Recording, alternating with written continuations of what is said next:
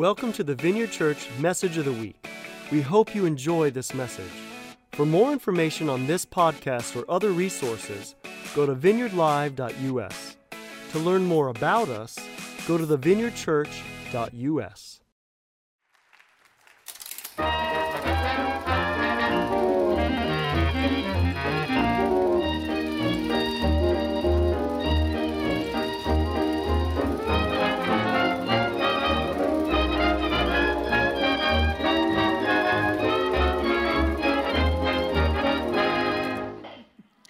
That's fun, isn't it?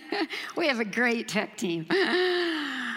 yes, well, it was going to be the perfect Christmas. Uh, happy, my husband and I had just completed a quadruple batch of my mom's famous Christmas cookie sugar dough, and it is our family's favorite. But it was in such a large container, it wouldn't fit in the fridge. So it has to be chilled. We covered it with wax paper and put it out on the screened in porch. Then I came back in and I was finishing Christmas decorations. The focal point in our family is often the fireplace because it's there that we hang the stockings. And this year, I hung stocking number 29, and it said baby, just in case there were going to be any announcements, okay? and so, yeah, then there's the garland and the lights. It looks beautiful. It's perfect, right? So, okay, now I head back out to the porch. I'm going to retrieve the dough, get ready to, to roll it. And much to my horror, standing over my bowl of quadruple batch of dough is a bushy tailed rat, AKA squirrel. And he's just helping himself, he's just eating away. I mean, between being furious and scared, like I got rid of him, I grabbed the dough, I ran inside, and I just burst into tears. I'm like, so much for perfection. 12 cups of, of, flour, you know, four to five cups of sugar, eight eggs, you know, two pounds of butter. I was like, what am I going to do? Well, about that time, I hear a scratching noise. It was kind of a weird noise. I looked outside, I didn't see it, but I, I, then I looked around the room, I, no, and I kept, kept hearing it, kept hearing it.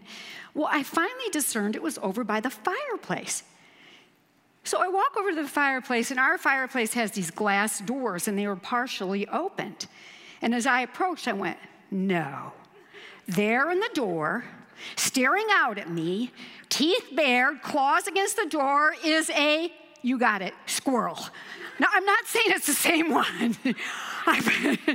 I, so wanted to light a fire. anyway, I slammed the door shut, and it was a horrible mess. I'm not going to bore you with the details. One Cam Strang came to the rescue. He rescued the squirrel and he rescued our Christmas, so to speak, but so much for a perfect Christmas. and uh, for those of you who are wondering, well, what did you do with the dough? Do you promise not to judge me? Okay. Well, I scraped it off.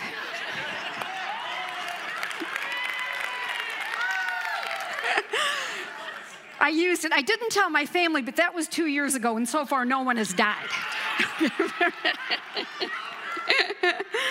oh. You know, don't we all have crazy Christmas stories? I mean, they're rarely like the pictures, right? Or rarely like, you know, what our graphic is here. That's a takeoff, if you didn't know, from the original It's a Wonderful Life cover of the movie. Yeah, you know, the perfect Christmas. No, our movie, our, our movie, our Christmas was more like, have you seen National Lampoon's uh, Family Christmas? Oh, my Christmas Vacation? And it's quite squirrely, if you recall. so eerily resembled. Oh, well. This Christmas, with all of the unsettledness, it promises to have its share of imperfections, which is why we thought, why not call this preaching series the perfect Christmas? But we're putting it in quotes God's perfect Christmas because his first Christmas was actually very imperfect in every way. But our perfect God took on flesh, took on all the mess, the violence, the hardships, lots of imperfection. And you see, it was yet perfect as far as God is concerned because God doesn't look like at perfect the way we do. Even biblically the word isn't the way like we live in a performance oriented, you know, perfection culture, got to have all the details worked out. I'm Okay, this is a small diversion. When Happy and I first planted our church, we had a building over in the corner of Lincoln and Oregon in Urbana. And at the front of the church, a huge sign that said, Be ye perfect, even as your Father in heaven is perfect. Now, I admit it's scripture, but it created a horrible culture of like striving and competition. And praise God, He set us free from all that. All that just to say, God's idea of perfect is so different from ours. You see, He doesn't mind our imperfections, our weaknesses. Why? Because if we didn't have Him, we wouldn't need Him, right? So we have a perfect Savior, a perfect Redeemer who works his perfection in us. It's his birthday that we celebrate this Christmas. I'm going to invite his Holy Spirit to teach us how he views a perfect Christmas. So thank you, Holy Spirit, that we can laugh. And I, I think you laugh sometimes at the things we stress about, that we fuss over. Lord, Teach us your way. You are such an amazing Redeemer, a perfect Redeemer. And as we look today at what your word has to teach us about a very familiar story, I pray you open our hearts and minds and speak your truth and your freedom and your perfection into us. In Jesus' mighty name, amen. Well, my message today is called God's Perfect Timing. And I've just got to say, it always seems to me like God is late. And I don't know about you, but his timetable is rarely the same as mine. And yet, when we look at the Christmas story and we look at God's perfect timing, and he says it is the perfect timing, what I, I go, what? How can that be, God? Now, I know a lot of you men aren't going to get this, but she was nine months pregnant, okay? And the decree goes out that they have to go the taxation census traveled from Nazareth to Bethlehem. That's about 70 miles. And it's not an interstate with paved roads. And I, have been to Israel. The terrain is rough, it's up and down. It's actually a very dangerous time, even in history. The weather, that time of year was bone chilling, damp. To me, not at all the perfect time. But more than that, again, was the state of poor Mary, nine months pregnant. Women, any of you who've been nine months pregnant, you know we can barely stand to ride in a car for an hour, let alone a donkey for a week, right? I mean, it would have been a week. Okay, so they get to Bethlehem, right? It's God's timing, His perfect timing, except there's no place to stay. There's no place at all except what we think is some sort of crude cave, stable like area filled with critters, obviously dirty, dark, damp. And yet, what does the scripture tells tell us? Oh, at that time, she goes into labor, which I know, men, it's hard, or women who haven't been through birth, that's no picnic. And now you're in some dirty barn getting ready to give birth with only your husband, and you're a first time mother. Like she's probably only 15 years old, Mary was. Luke, uh, one of the gospel writers, he records it this way a very familiar scripture, Luke chapter 2, he says, verse 6 And while they were there, the time came for her to give birth, and she gave birth to her firstborn son and wrapped him in swaddling cloths, laid him in a manger because there was no place for them in the inn. Obviously, a man recorded this. I mean, the details that were left out. Her time came. She's in full blown labor. Yeah. She brought forth her firstborn son. No, it was messy and bloody and ugly, and she grunted and panted and screamed. He was a human. All God, but all, all man. And only her husband, as far as we know. And then she wrapped him in little cloths, you know, and laid him in a brand new crib. No, brand new manger. Clearly, God's timing is anything but perfect, right? to our reading. His timing has been a mystery to me at many times, no pun intended.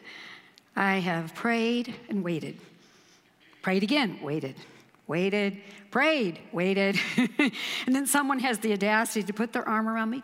They know, Di. God's timing is perfect, and I just want to punch them. and I know I've said the same thing, so I, but it's true.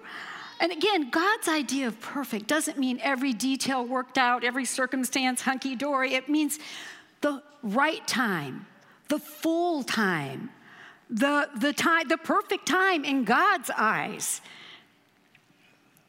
I've often chafed at waiting which is why I want to concentrate today in sharing with you some of the most powerful lessons I've learned about waiting.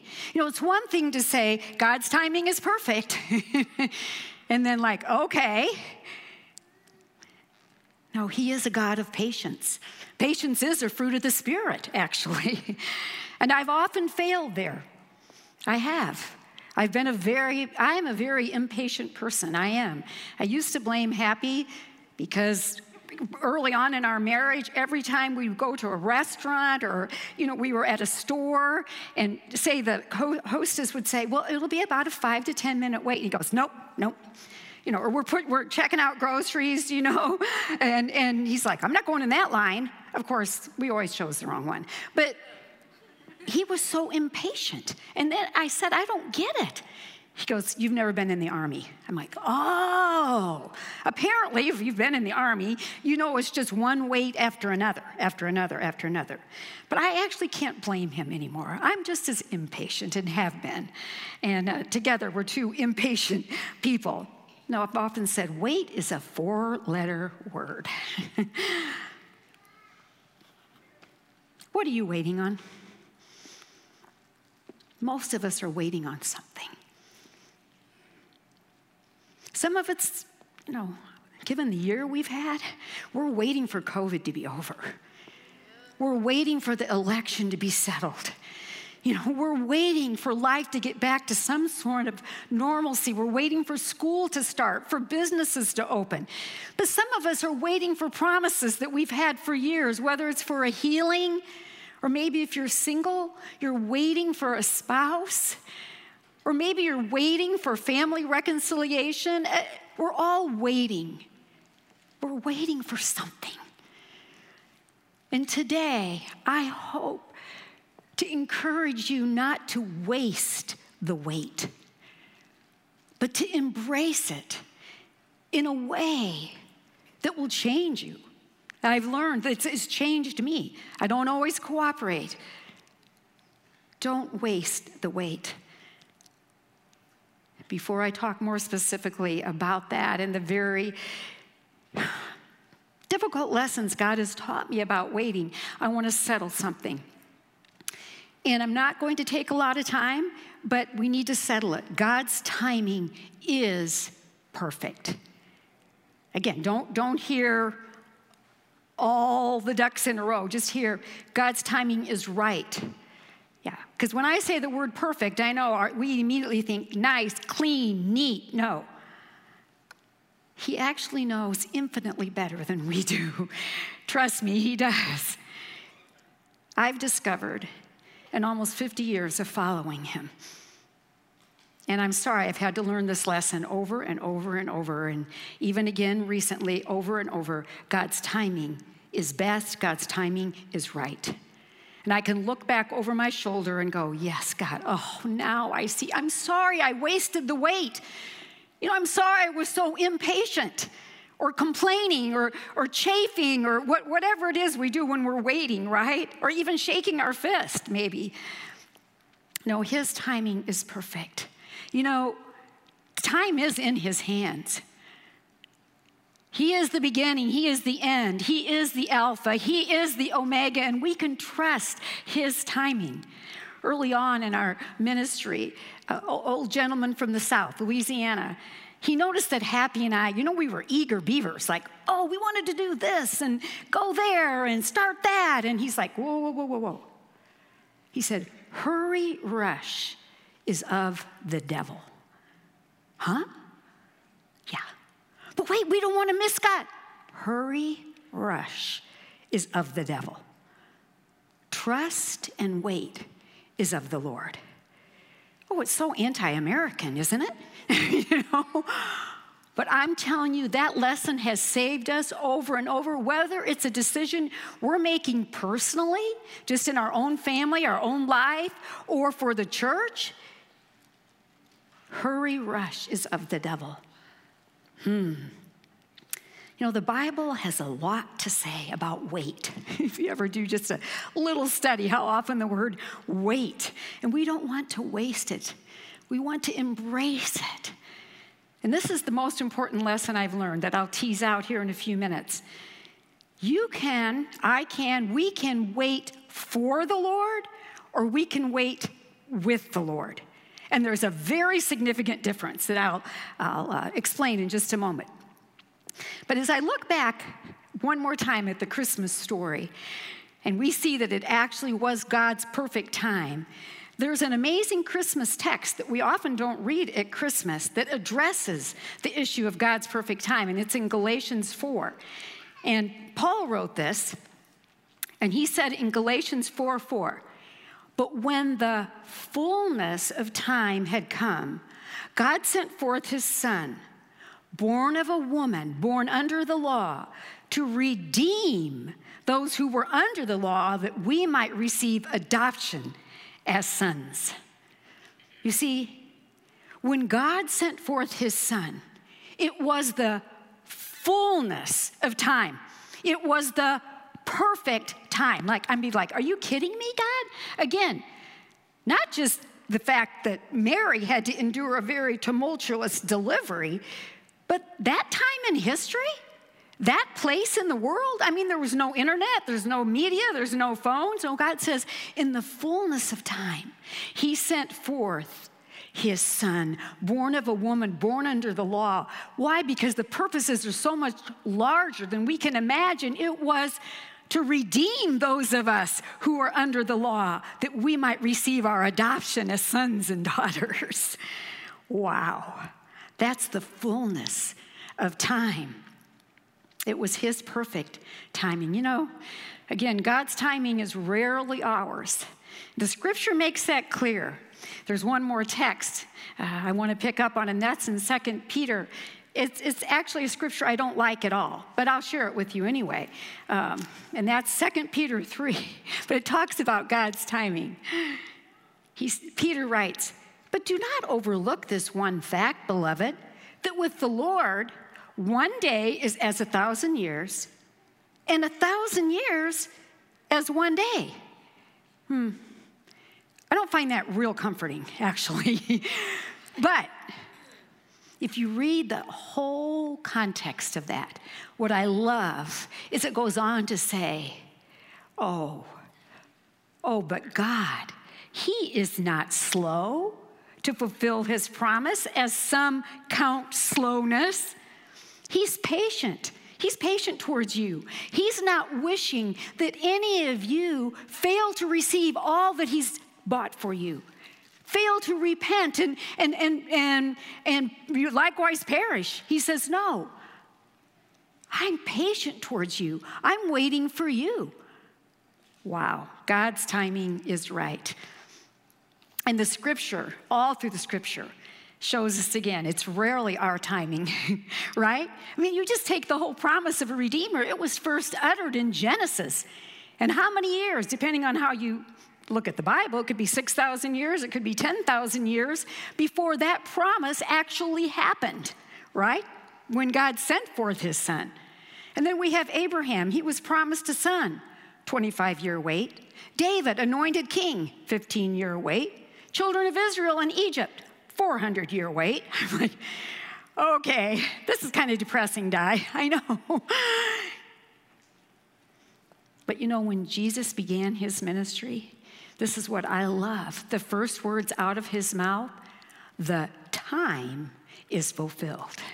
The kingdom of God is at hand, and that's the time we live in. An amazing time. Where we live as sons and daughters of the Almighty God.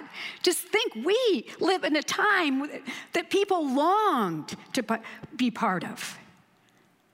God's perfect timing, we can trust it. His purposes, you know, I forget this over and over, they're so much bigger than ours. They're good, okay?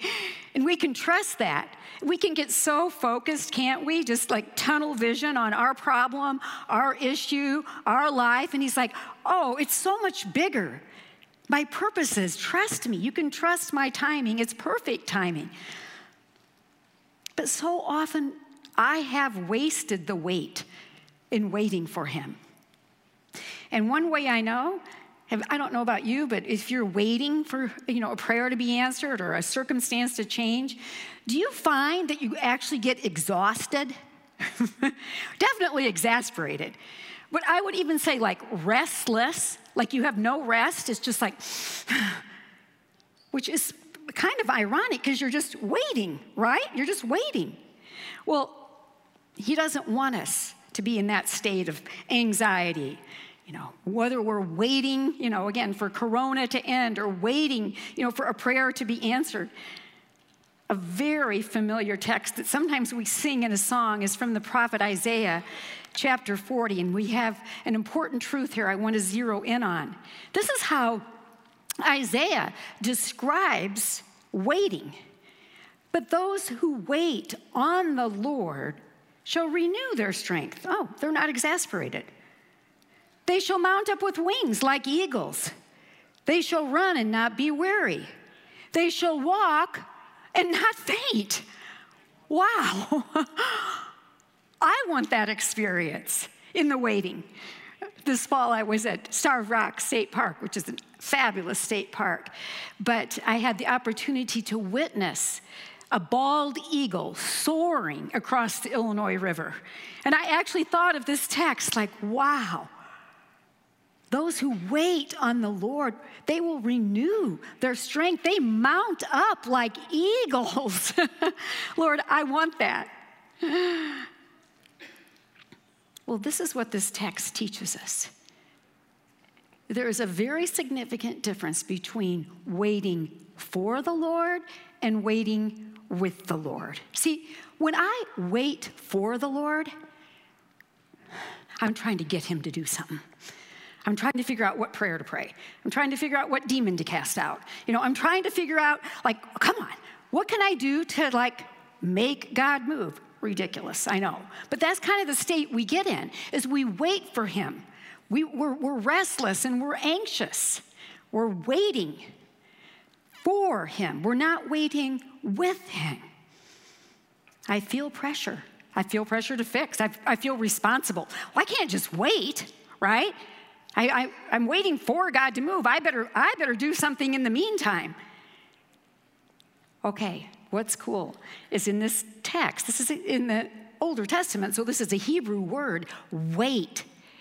And as I did some looking into this, I was so delighted to discover there's actually a very interesting meaning to the word wait. The word wait here means to be bound together, braided together like a rope. My little granddaughters often make those friendship bracelets, they're all twisted together. Well, that's the picture. You and I are waiting with the Lord. We are bound together. He's not out there somewhere and we're not trying to get him to fix the problem or, or move on our behalf. No, we're not waiting for him, we're waiting with him. We're waiting with him. We're bound with him. And under the new covenant, that obviously would be expressed as the truth that now we don't just wait with him, he waits within us.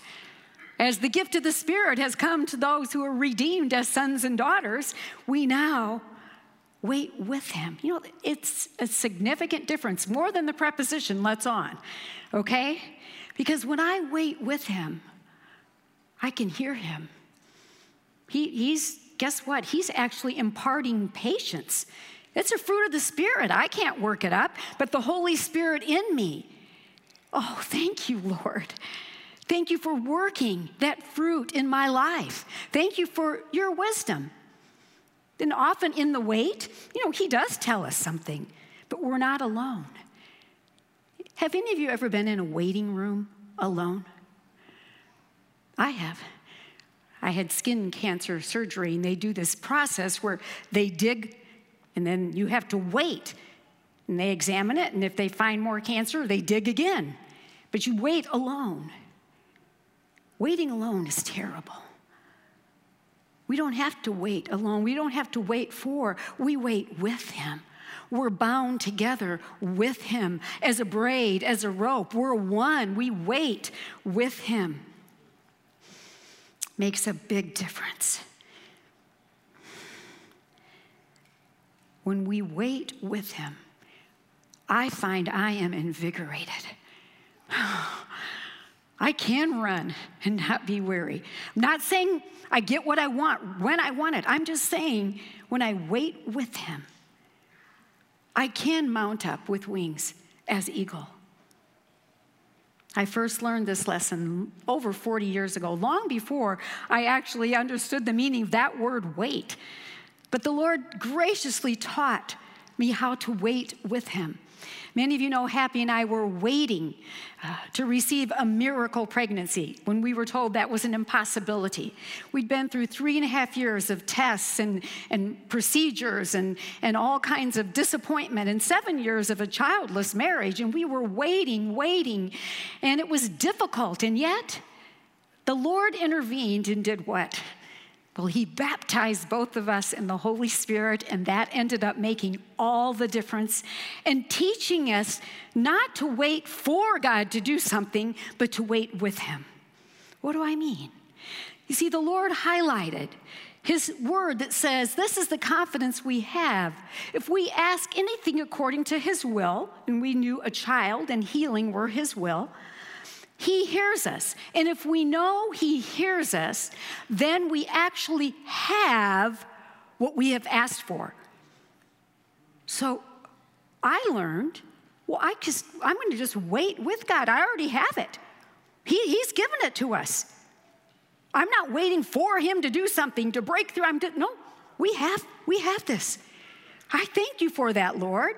No, I don't have it in my body yet, but I'm waiting with you for your perfect timing. Now, did that happen in a week? No. A month? No. 15 months. But during that 15 months, I learned to wait with God. And how do you do that? You learn to thank Him and praise Him. You learn the power of prayer. You learn how much He loves you and longs to be intimate with you.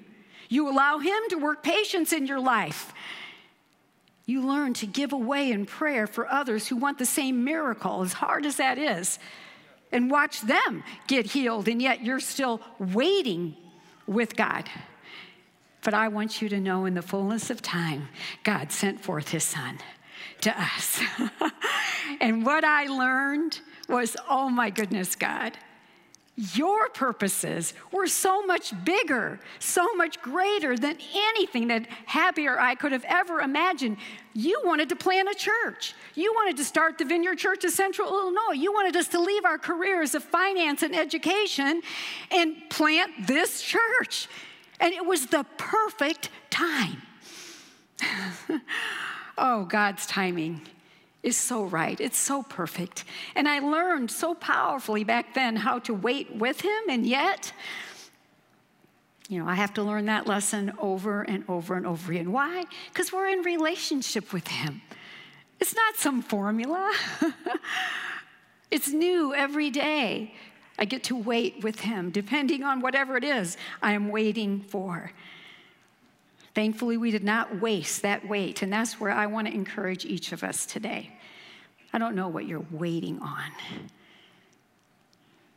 There are some serious things I know. Many of you have promises you've had for a long time. I want to encourage all of us to wait with God. You know, we live in an amazing time. I know I have forgotten, particularly over the last nine months. Sometimes I've acted more like a servant and a slave than a son or daughter. You know, that text in Galatians where he said, In the fullness of time, he sent forth his son, born of a woman, born under the law, to redeem those under the law that we might receive the adoption as sons. And then what did he do? He said, He didn't stop there. This is the time we live in. God has sent the Spirit of His Son into our hearts, crying, Abba, Father, we're no longer a slave, but a son. And if a son, an heir. Through God, we have everything we need. His timing is perfect, His timing is right. And in the fullness of time, as we wait with Him, I'm telling you, you can have the assurance you are a beloved daughter, you are a beloved son. Whatever you're waiting for, wait with Him. Wait with him. Let him work patience. Let him impart wisdom. Let him bring joy as you wait with him. The other morning, Happy was going over all of his promises that God had given him. Early in the morning, he was reviewing the different promises for his life, our family, the church, and and and he said, "Di, I started feeling discouraged." I'm like, "Golly, God." I mean, 2020, really? and then he looked over at the fireplace. It's already decorated for Christmas 2020. And now there's 31 stockings. And he said, The Holy Spirit fell on me. And I'm like, Oh God, oh God, I will wait with you. You are the faithful God, and your timing is perfect. Well, we're going to celebrate that as we take communion today.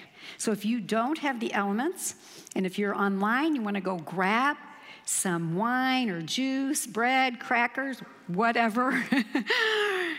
what, what, you, what you choose isn't that important. It's why we're doing and, and uh, what the Holy Spirit wants to do as we do this. So raise your hand if you need it too. Our ushers will come. Anybody who needs uh, the, the elements? Okay, let's go ahead and stand. And uh, everyone is welcome to take uh, communion. I think communion is such a powerful activity to do in the waiting because it reminds us again that in the fullness of time, God sent forth his son, right? The communion itself is to remind us, to help us remember we have this perfect Redeemer who said, The time is fulfilled, kingdom of God is at hand. And today we get to take of the wafer and the juice. And as we take them in, we get to be reminded that this God has come to live inside of us as redeemed sons and daughters. We get to wait with him. So, what I'm going to do right now, I'm going to ask us to wait in silence. Silence is hard. And I want you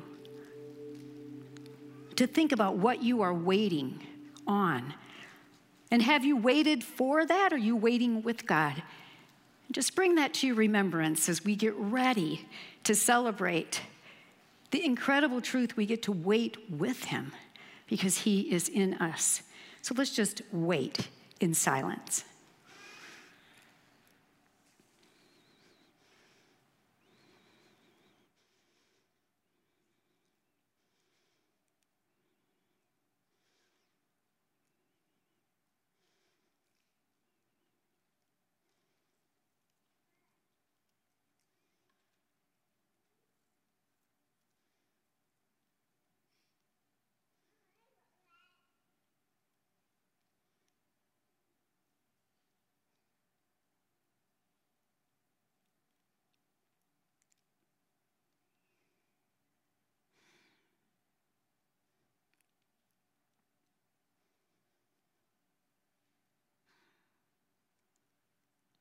Father, it's hard to wait.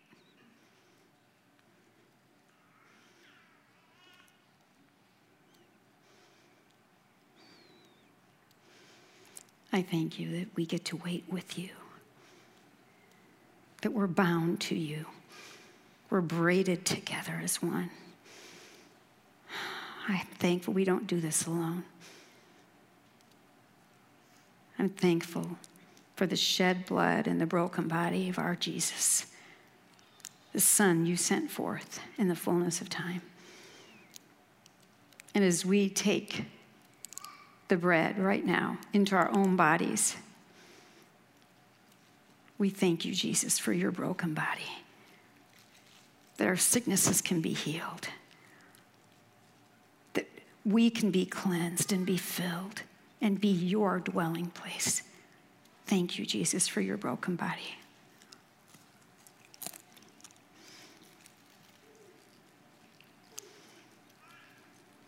Let it remind you that He lives in you.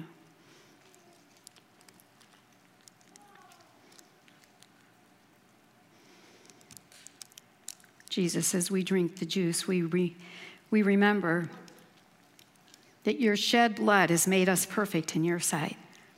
There's nothing we have to do. There's nothing we can do to deserve it. It's all your grace and your goodness and your perfection. And we partake today and celebrate the redeeming blood of the Lord Jesus Christ.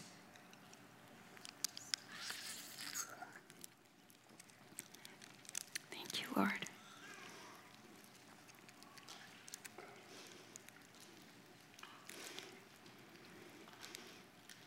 You know, in many traditions, communion is called the Eucharist. And that simply means giving of thanks. And that's what we're going to do now as we enter into worship. Really thank our amazing God whose blood was shed, who holds time in his hand, who is greater than all. Lord, we thank you for your perfect timing and we celebrate who you are today. Thanks for listening to the message today. To experience more powerful messages, go to vineyardlive.us or join our Vineyard Live Plus community to view conferences, trainings, and special teachings.